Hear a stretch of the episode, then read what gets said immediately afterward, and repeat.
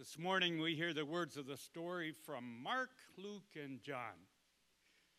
When the Sabbath was over, Mary Magdalene, Mary the mother of James, and Salome brought spices so they could go and anoint him. Very early in the morning, on the first day of the week, they went to the tomb at sunrise. They were saying to one another, Who will roll away the stone from the entrance of the tomb for us? Looking up, they noticed that the stone, which was very large, had been rolled away. When they entered the tomb, they saw a young man dressed in white robe sitting at the right side. They were alarmed. Don't be alarmed, he told them. You are looking for Jesus of Nazareth, who was crucified. He has risen. He is not here. See the place where they put him? Go, tell the disciples and Peter, he is going ahead of you to Galilee. You will see him there just as he told you. And they remembered his words. Returning from the tomb, they reported all these things to the eleven and all the rest. Mary Magdalene, Joanna, Mary, mother, the mother of James, and the other women with them were telling the apostles these things. But the words seemed like nonsense to them, and they did not believe the woman. At that, Peter and the other disciples went out, heading for the tomb. The two were running together, but the other disciple outran Peter and got to the tomb first. Stooping down, he saw the linen cloths lying there, but he did not go in. Then, following him, Simon Peter also came. He entered the tomb and saw the linen clothes lying there. The wrapping that had been on his head was not lying with the linen cloths, but was folded up in a separate place by itself. The other disciple who had reached the tomb first then also went in and saw and believed. For they did not yet understand the scripture that he must rise from the dead. Then the disciples returned to the place where they were staying.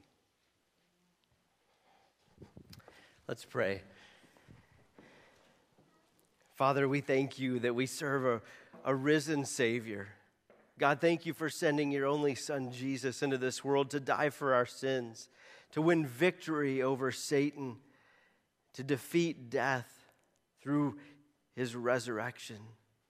God, we thank you that, that we get to enjoy life and celebrate hope because of Jesus' new life. God, thank you that through Jesus' resurrection, we too have hope of our own resurrection. We celebrate with joy and gladness this morning that our Savior lives.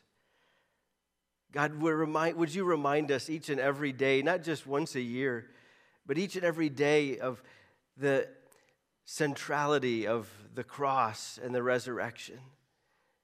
May we be cross centered and resurrection centered people. May our lives be infused with the hope that we feel this morning all year long.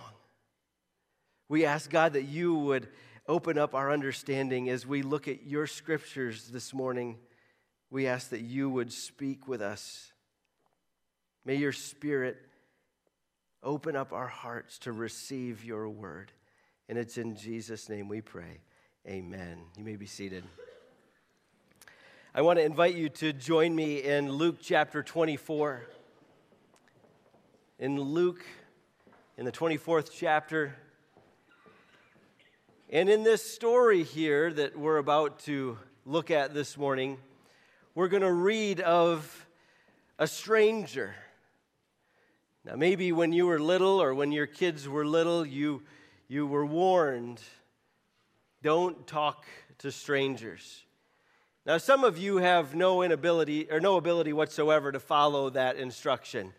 You, you've never met a stranger in your life. Those of you with kids who maybe had a mom or dad that were that way, you know the, um, let's say, frustration that maybe comes along with uh, your parent just randomly having a 45 minute conversation at an amusement park with somebody that they've never met, and all of a sudden they're exchanging phone numbers, and that person's over for dinner the next night, and it's just can be kind of a little bit weird if you're not an extrovert or not. It's not kind of wired into your who you are. Well, for these two men who were on a walk one day, we're going to read in Luke 24 about their encounter with a stranger. And it's a good thing that their mom and dad had not told them, don't talk to strangers, because this conversation changed their lives. We pick up the story in verse 13, Luke 24, verse 13. And it says, Now that same day. What day? Well, it was Resurrection Sunday. The events that Ben just read to us about had just taken place that morning, and it was now most likely the afternoon.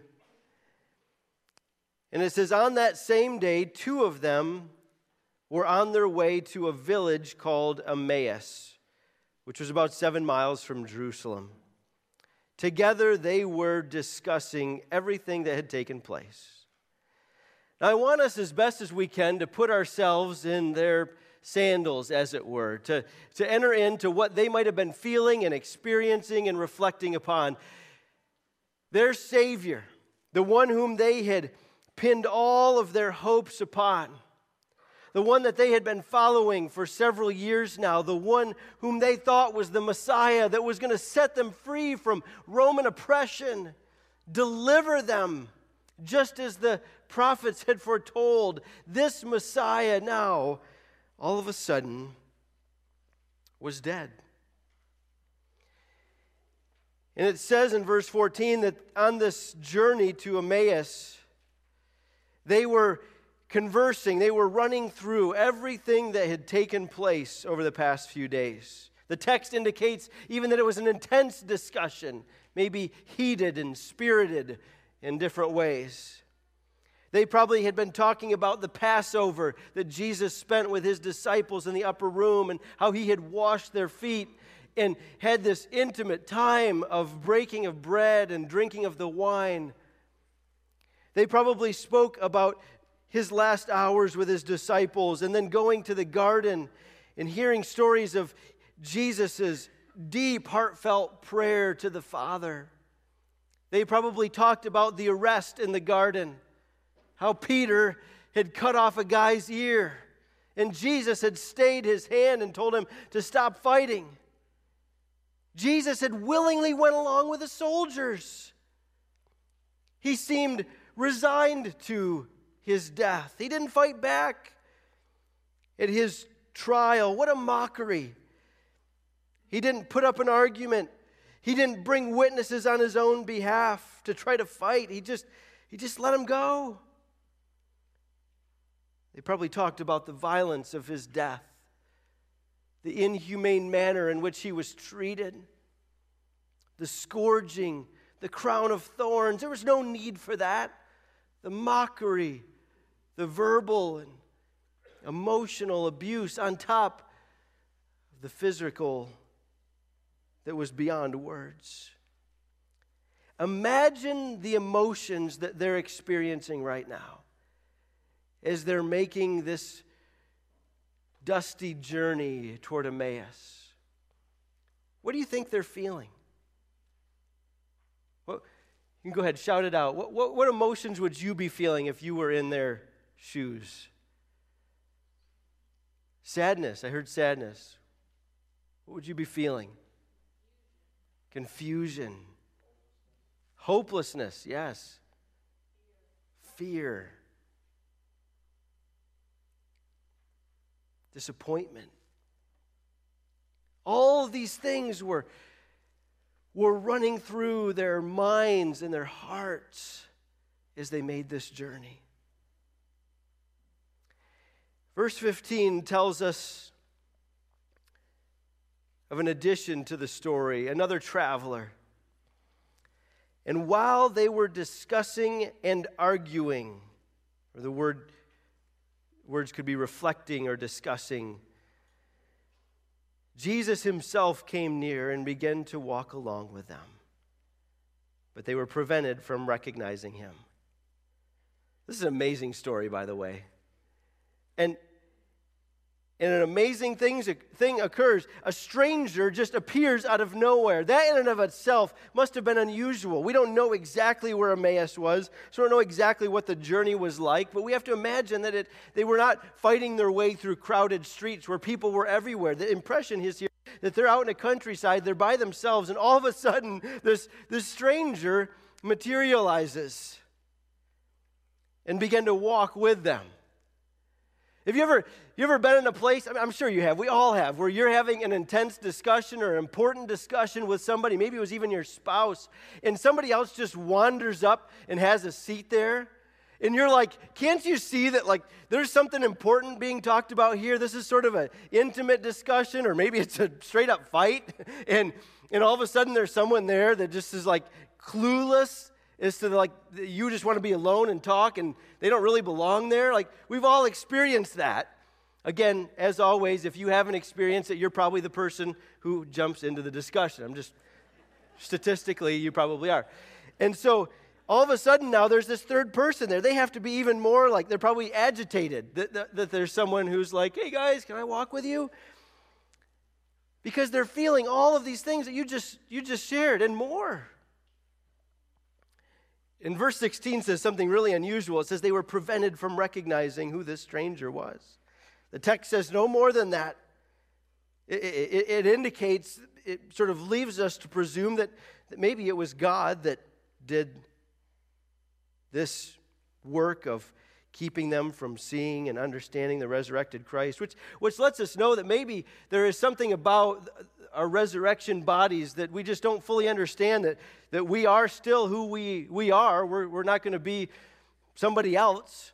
But th- this is the second time this has happened that Jesus has appeared and was not recognized, first with Mary and now here with these two so far unnamed disciples. Just as a side note, though, we're once again reminded of the personal nature of Jesus. He could have been doing anything at that moment. I mean, he had just risen from the dead. I mean, just risen from the dead. And he could have been with anybody and doing anything. And yet, and yet, he was with these two disciples. One of them, we're not given a name, and the other one is only mentioned in the scriptures here in this passage. I, am just reminded that Jesus, he's, he doesn't need to be where the crowds are. He doesn't need to be where the accolades are, where the attention and the fame. He doesn't need to be with the somebodies. He walks alongside the nobodies. He walks alongside those who are downcast, who are hurting. This is not new for him. This has been his life and ministry to sit with the castaways, to sit with the unnamed ones, to sit with the unmentionables, to touch and heal and to eat with and to be with. I want you to know this morning that there's nobody in this room who is too insignificant for Jesus. Jesus longs to be with you, just as he walked alongside of these two followers. And so in verse 17, the stranger speaks. What are you discussing so intently as you walk along? He was not oblivious. He saw that there was great passion and emotion in what they were talking about. He understood that the subject matter was of a serious nature. The question stops them dead in their tracks. Verse 17, the second half says, They stopped walking and looked discouraged. They couldn't believe their ears. Then one of them, Cleopas, replied, You must be the only person in Jerusalem who hasn't heard about all the things that have happened there the last few days. You can hear the emotion bubbling over. The emotions of where is our Savior? the frustration of this stranger's question. While Jerusalem was a big city, Everybody knew what was going on here. This execution and this trial was very public, and, and Jesus had had a, had a large following. Everybody knew. And so they're frustrated, they're surprised, they're astounded, and you can hear the emotion bubbling over. Where have you been? What, what hole did you just climb out of that you don't know what's been going on? So the stranger replies in verse 19, What things? So they answer, they indulge him here, and they say, The things concerning Jesus of Nazareth, who was a prophet, powerful in action and speech before God and all the people. Verse 20, and how our chief priests and leaders handed him over to be sentenced to death, and they crucified him. But we were hoping that he was the one who was about to redeem Israel. And besides all this, it's the third day since these things happened. Moreover, some of, our, some of the women from our group astounded us. They, they arrived early at the tomb, and when they didn't find his body, they came and reported that they'd seen a vision of angels who said he was alive. So some of those who were with us went to the tomb and found it just as the women had said, but they didn't see him. They had great hopes for this one whom they believed to be the Messiah. They said he was a prophet, powerful in action and speech before God and all the people. They had seen his mighty works. They had staked their life on the fact that he was who he claimed to be, the promised one of the Old Testament. Incidentally, if any of you have been watching the show The Chosen, they do a good job of capturing just how, how much each of these disciples and followers, how, how their lives were consumed with following Christ. They do a great job of picturing now what it looked like day to day for them to have walked away from their jobs and even their families so that they could be fully devoted to Christ. And we get a sense that day in and day out for three years, these followers, now I, I realize that some came along at different points in his ministry, but these followers were all in. Just imagine, imagine the disappointment one writer said this is why the crucifixion was so devastating. It wasn't just that Jesus had been the bearer of their hopes and he was now dead and gone, it was sharper than that. If Jesus had been the one to redeem Israel, he should have been defeating the pagans, not dying at their hands. Notice in these verses we read all the emotions. You, you brought some of them out here. Verse 17 says, uh, they looked discouraged, or one translation says they stopped short, sadness written across their faces. In verse 21, you get the sense, uh, it says, We were hoping. The, the tense of the verb there indicates that the, the, that hope has faded. We had hoped that he was the one, but now, I don't know. In fact, we didn't, we didn't read back in um, in, in verse 11 how the disciples responded to the reports of the women, which let's just, let's just make note here that it was the women who showed up at the tomb on Easter morning. I think the disciples, I think it indicates that they had sort of succumbed to that hopelessness. But the women who were following Jesus were there in hope, I think. Verse 11 of 24, chapter 24 here says, When the women reported back to the apostles, it says, These words seemed like nonsense to them, and they did not believe the women. There was sadness, there was disappointment, there was confusion. You can read that in, in, in these verses and what he just shared with the stranger. Besides all this, besides everything that was happening, then some of our women went to the tomb and found it empty. So there's surprise there, there's astonishment. But there's lingering doubt. They had reported that they had seen a vision of the angels who said he was alive, but we didn't see him. What a roller coaster of ups and downs, sadness and discouragement, empty tomb, maybe. Ah, he's nowhere to be found. discouragement, doubt, fear. The irony of the narrative, one writer says, is that they are in the midst of what they desired and what the others had not experienced. This is an interesting feature of the story because all of us are in on the irony as we read it here today. We recognize that the one that they are so so discouraged about not having seen is the one in their midst the one in whom they set all their hopes, is walking beside them. This morning, I want you to know that the one you seek is right here, too. Each and every one of us are tempted, and some of us are not only tempted, but have given in to that temptation to try to find hope where it's not meant to be found.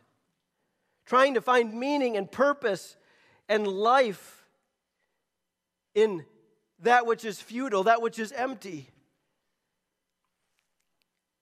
The hope that they were looking for was right beside them and they didn't even know it. I want you to know this morning whether you realize it or not, Jesus is the one that you're looking for. And He is right there.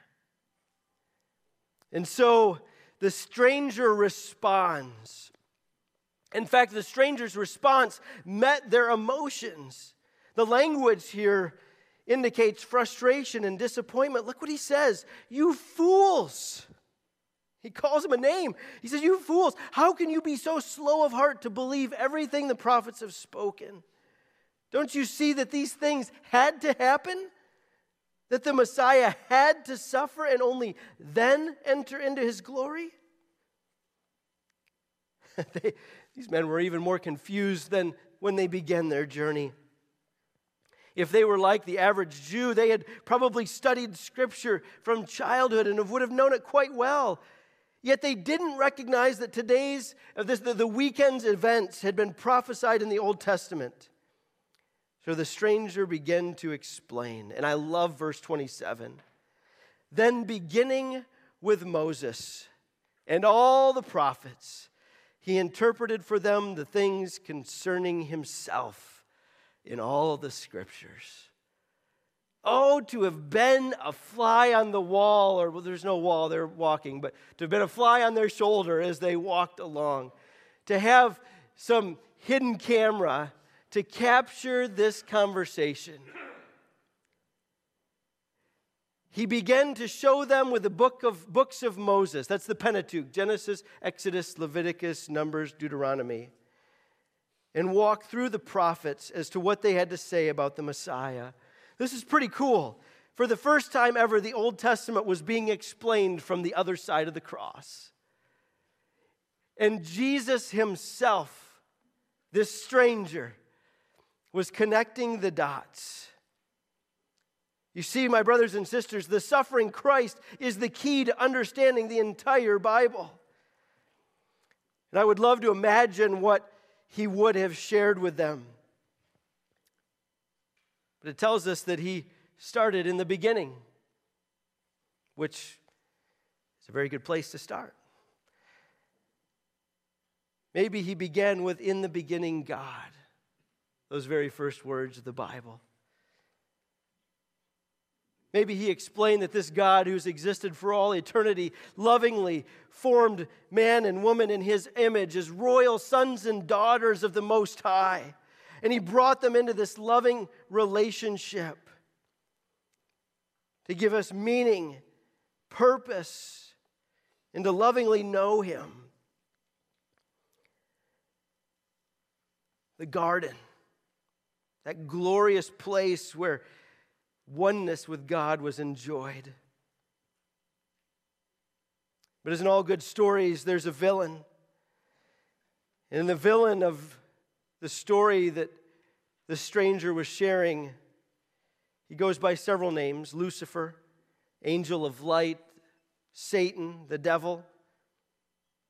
No matter what you call him, it doesn't change the fact that he wants to thwart the plan of God And he comes onto the scene promising great pleasures to those first humans, Adam and Eve, if they will just do things their own way, reject God's way, and do it his way.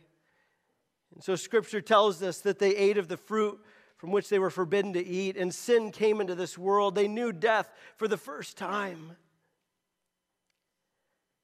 But we see, even in those first verses of Scripture, of the, the high of creation to the low of rebellion, that God makes it clear in Genesis 3:15 that he was going to make a way for things to be made right. He says, I will put hostility between you and the woman, and between your offspring and her offspring, and he will strike your head and you will strike his heel. The first promise of a victorious Messiah. On the story went, I have to imagine that he talked about Noah and the flood that destroyed the earth because of the sin of God's people, because of the rebellion that was so great and the wickedness. His story likely touched on several of the other key figures there in Genesis. He certainly would have talked about Abraham, how God came to this nomadic wanderer, farmer, and promised that through him he was going to make a great nation. He made these promises unilaterally, and he says, Listen, I'm going to make this happen. And in Abraham's old age, God gives him a son, a son by the name of Isaac. And then God would reiterate the promise to his son, Jacob, that one day, through their lineage, through their seed, through their children, all the world would be blessed. Still not crystal clear in their minds, but this understanding that God was going to do something to undo the wrongs that had been done. And as, as the stranger began to walk through the Old Testament, have to imagine he talked about Moses and God setting his people free and how that was a foreshadowing of the deliverance that God wanted to do in our own hearts of setting us free from bondage to sin. Maybe he touched in Exodus on the Passover lamb. The lamb that was slain and whose blood, as it covered the doorposts of God's people, allowed God to pass by them. Perhaps it was that conversation where Jesus identified himself as the Passover lamb, the one whose blood, whose shed blood made it possible for our sins to be passed over. Maybe he touched in Leviticus about the sacrificial system and that atonement can only be made through a sacrifice. Or maybe in Numbers, he, he reminded them of the story of the bronze serpent and, uh, and all these, these men and women who had been bitten needed to look upon the servant so that the serpent so that they might live. Perhaps it was there that Jesus identified himself as the one who must be looked upon for life. On and on, he probably went through Joshua and Judges and began to talk about the kings. And, and all throughout is this history of God pursuing his people, God bringing salvation and hope and healing to his people, and his people for a while being thankful and then turning and running and doing their own thing. This was the history of God's people throughout those books of the Bible. It was God pursuing them and them running away. He even brought them kings at their own request to rule over them, and even that went poorly. But yet, God still repeated his promises. One day, and this promise began to take on a little more clarity as the prophets came on the scene to begin warning people and calling them back to God. And perhaps this stranger, as he walked with Cleopas and this other disciple, who, by the way, they, they weren't among the 12. These were two followers that we just, we just don't know anything about. As he reminds them of the prophets, perhaps he referred to Jeremiah chapter 20, that the Messiah would be mocked and abused, and say, Listen, this had to be so. Perhaps he cited Zechariah 3 9, where it tells us that God would pay for the sin of his people in a single day.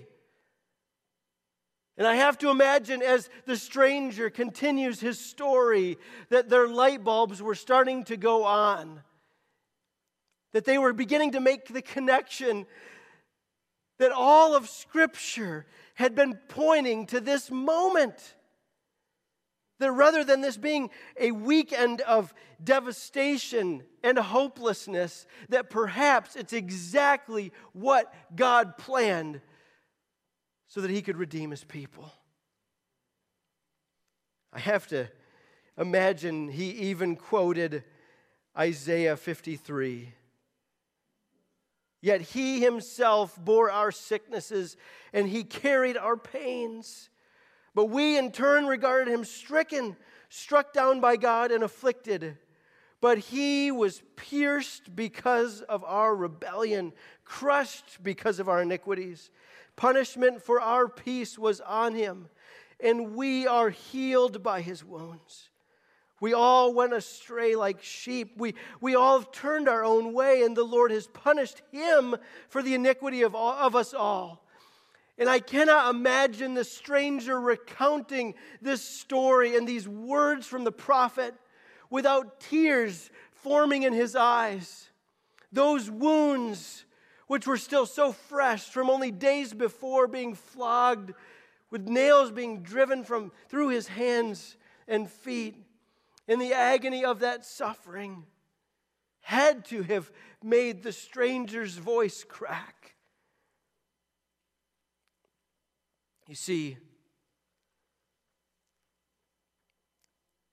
these two men walking with a stranger, like everybody else in Israel, had been reading the Bible through the wrong end of the telescope.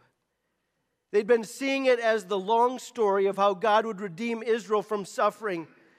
But it was instead the story of how God would redeem Israel through suffering. Through, in particular, the suffering which would be taken on himself by Israel's representative, the Messiah. You see, the Old Testament only makes sense with Jesus. And the opposite is true. Jesus only makes sense with the Old Testament. What a walk that must have been. What a Bible lesson that must have been as they walked with this stranger. Well, the text tells us that they finally arrived at Emmaus, and the stranger acted as if he was going to continue down the road, but Cleopas and his companion invited him to stay. They, they had likely been journeying back to one of their houses, and it was late, and he needed something to eat. So they invited him over, and I love what we read next.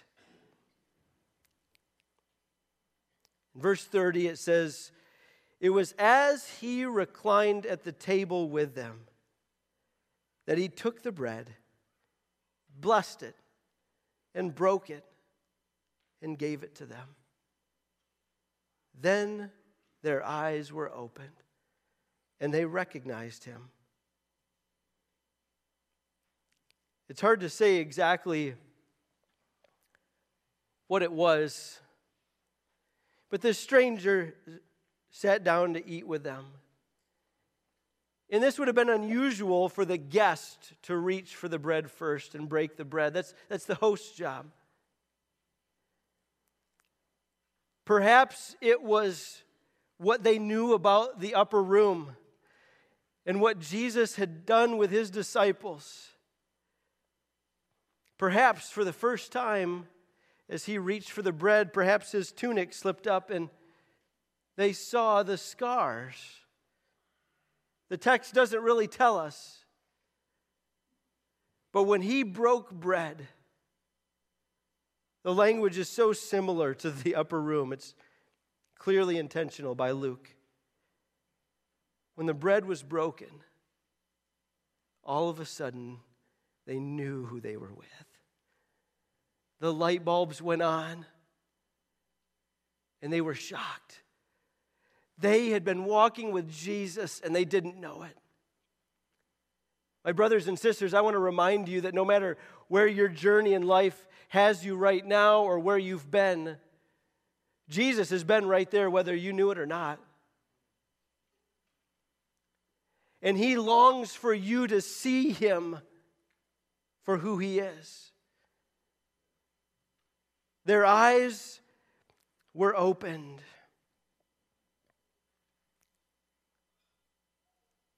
It makes us think back to the first meal in the Bible.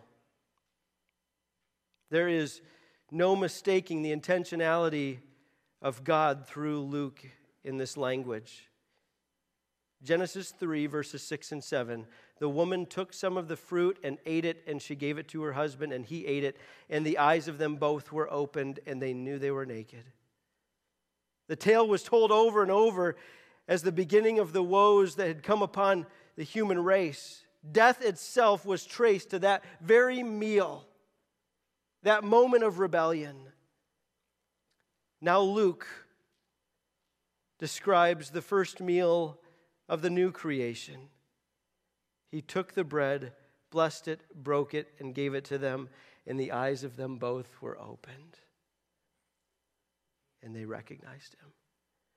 The undoing of death, the undoing of rebellion. They discovered, sitting there with Jesus, that the long curse had been broken it was beginning to dawn on them that death itself had been defeated. God's new creation, brimming with life and joy and new possibility, it's now burst upon a world of decay and sorrow. And then we see something that makes us scratch our head. In that moment, Jesus vanished. Just like that, he was gone. Doesn't tell us how, whether it was like poof, he disappeared, or whether they're, they're hugging each other or celebrating, and all of a sudden he just slipped out of the room quietly. All of a sudden he was just gone. And so, verse 32, they reflected, and it says, They said to other, Weren't our hearts burning within us while he was talking to us on the road and explaining the scriptures? We knew something was going on. God was doing a work in our hearts, and we didn't fully understand. And the whole while we were with Jesus. Well, there's a postscript to the story, an epilogue, if you will. Within the hour, they were making their seven mile journey back to Jerusalem. Whatever had brought them to this house to have dinner, uh, now was, that was, those plans had been scrapped. And they were on their way back to tell this story. This was too good. All the disciples, most of the followers were still in and around the area of Jerusalem. They had to get the word out. They couldn't help but tell. And so the text tells us that's exactly what they did. And while they were still talking, in verse 36, Jesus himself stood in their midst. He had a knack of just coming and going here. And he said to them, Peace be with you. But they were startled and terrified, and they thought they were seeing a ghost. Why are you troubled? He asked them. And why do doubts arise in your hearts? Look at my hands and my feet, that it is I myself. Touch me and see, because a ghost does not have flesh and bones, as you can see I have. Having said this, he showed them his hands and his feet. Verse 41 And while they were still amazed and in disbelief because of their joy, he asked them for something to eat, which I think it's, it's pretty funny. Just this moment of emotion. He's like, Guys, I could use a bite to eat here. I'm a little bit hungry. And then he goes on in verse 44 and says, These are my words that I spoke to you while I was still with you, that everything written about me in the law of Moses and the prophets and the Psalms must be fulfilled. And then he opened their minds to understand the scriptures. Hmm. Verse 46 goes on to say, He also said to them, This is what is written The Messiah will suffer and rise from dead the third day, and repentance for forgiveness of sins will be proclaimed in His name to all the nations, beginning at Jerusalem. You are witnesses of these things. What a day. I venture to guess that none of us have had a conversation with a stranger quite like these two men did on that day to Emmaus. A day that started out with such hopelessness and discouragement and sorrow and fear and sadness, ended in astonishment and joy, in amazement and hope. And with, with enlightened eyes to see this is exactly what the story of God said it would be. This is exactly how God said it would unfold, and it did. He kept his promises. But it didn't end there. He says, You are the witnesses who will proclaim this story. You see, my brothers and sisters, there's not, there's not one of us, I'm making an assumption here, I think it's a fair one. There's not one of us who would have had an experience like Cleopas and this other individual, this other disciple, and not told anybody. There's not one of us who would have walked with Jesus for three years in and out and gone through the emotions of seeing him crucified, seeing him die upon the cross, such an agonizing death, and go through the discouragement of Saturday, the hopelessness, the fear, and the amazement and the astonishment of seeing him rise again and have him explain it all to us on a seven mile journey and keep our mouths shut about it. Not one of us. This would be a story told. We would have converted the, the, the biggest introvert among us would be walking up to random strangers and say, Can you imagine? I want to tell you what happened to me the other day. Your kids would be back there hiding in the shadows. Oh, here goes dad again. And that's exactly what the book of Acts tells us in Acts chapter 4. Peter and John say, Listen, they're telling the, the officials who are trying to tell them to shut up. They say, Listen, you can tell us what you want, you can throw us into jail, but we can't help but speak of the things that we have seen and heard. We can't help ourselves. This changed our lives. We went from utter lostness to being set free and having life. We went from death, separation from God, to life. We went from hopelessness to hope, from defeat and discouragement to joy and intimacy with God. We can't stay quiet about this. So one afternoon, two men went for a walk heading to Emmaus. They were forlorn and dejected, full of sorrow and hopelessness. But along the way, they met a stranger, and their lives changed forever. Because that's what the resurrected Jesus does. He changes lives. For those of us who know him, this story serves as a model a model for a great deal of what it means to be a Christian. From that day to this, the slow, sad dismay at the failure of human hopes, the turning to someone who might or might not help, the discovery that in Scripture all the expected, all unexpected, that, that there lays the keys that might unlock the central mysteries, that might enable us to find the truth and the sudden realization that Jesus himself is present with us, warming our hearts with his truth, showing us himself as the bread that is broken for us. But for some of you today, I realize that Jesus is still a stranger to you. Some of you here are here today, and, and this Jesus is, is, is unrecognizable and is as foreign to you as it was as he was to Cleopas and the other disciple. Jesus is not a friend, he's not a savior, he, he's, not, he's not someone who, who you know or love, he's, he's just a stranger. You, you might be curious about him, he might be intriguing. He, he, you may despise him, I, I don't know. But I want you to know this morning that Jesus doesn't want to be a stranger in your life. And whether you recognize it or not, as we've said, that stranger has been near you walking alongside of you. Whether you've paid him any attention, whether you've bothered to listen to him, he has been there calling out to you. Letting you know that he is the one that you're looking for. It's not going to be found in any, any addiction, any mind numbing entertainment, any great amassing of financial wealth, none of it. The hope that you're looking for is that stranger who's walking beside you. And perhaps you feel a deep sense of that hopelessness. Maybe you understand a little bit of how these disciples felt. You've gone through heartache that has rattled you to the core, and you're at the end of yourself. I want you to know that this stranger can change your life. Not make all the hard stuff go away. Jesus never promised that, and we never see that in Scripture. But he did promise us for hope when we do go through the hard things.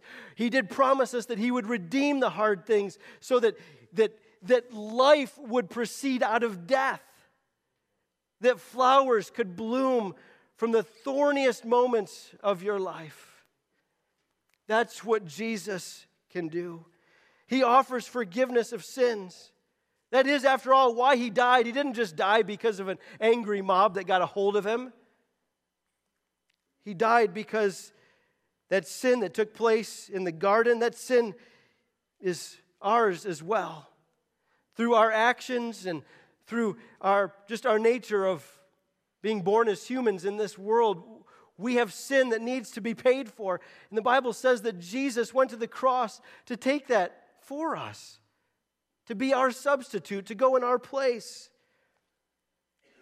And that through faith in Him, truly believing that He died in our place and that He rose again from the grave, we can receive forgiveness from sins. We can experience the hope that shone through to the disciples that resurrection afternoon. This morning, I don't know what comes to your mind when you hear there, there's a stranger after you. those words are not usually met with hope or joy or any comfortable feelings. But I want you to know the stranger has a name, and he's Jesus. And while he may be a stranger to you, you're not a stranger to him. He formed you and shed his love upon you before the foundation of the world and has been there every step of the way. And I hope, oh, I pray, I've been praying all week that you would meet this stranger. And you would realize that He has a name, Jesus, that He gave Himself for you, and He wants you to know Him in the most unbelievable ways that anybody could ever be known. He wants you to know that He loves you. He wants you to know that, that the hope and the freedom and forgiveness that He offers can be yours through faith in Him. Whether this is an old story that is long been a source of hope for you. May you, in a fresh way, be given joy knowing Jesus' pursuit of you and that the entire scriptures speak of him. And may it drive you even further into his word, even this week, to see how the prophets, the, the Moses, all spoke of him. But if you're the person this morning who doesn't know Jesus. We would love to talk to you even more about how you might meet this stranger and come to know him, the one who has loved you throughout all eternity.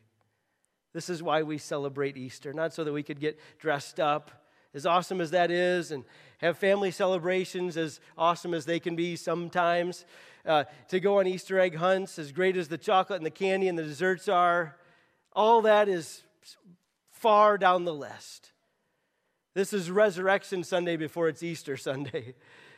This is about an empty tomb before it is about our empty bellies being filled later on with, with great lunches. May our hearts be drawn in worship to the one who is risen again. If you need prayer for any reason or would just like to spend some time by yourself in prayer, we, we would welcome you to do so. Let me, let me pray for you as we get ready to dismiss. Our Heavenly Father, we thank you for the joy and the hope that is ours because of the resurrected Jesus Christ. No longer do we live in fear. No longer does sorrow become our controlling emotion. When we grieve, we don't grieve like those who have no hope. Oh Lord, may the resurrection bring us fresh joy today. For those who might be here and have never met this Jesus, this one who's been a stranger to them, may they know in a fresh way today. May they meet him. May they realize that he doesn't have to be a stranger. He's called the friend of sinners. May we know him as our dear friend, our precious Savior, and lover of our souls. Now, to him who is able to protect you from stumbling and to make you stand in the presence of his glory without blemish and with great joy, to the only God, our Savior, through Jesus Christ our Lord, be glory, majesty, power, and authority before all time, now and forever. And it's in the precious Jesus, name of Jesus, that we pray all these things. Amen. May God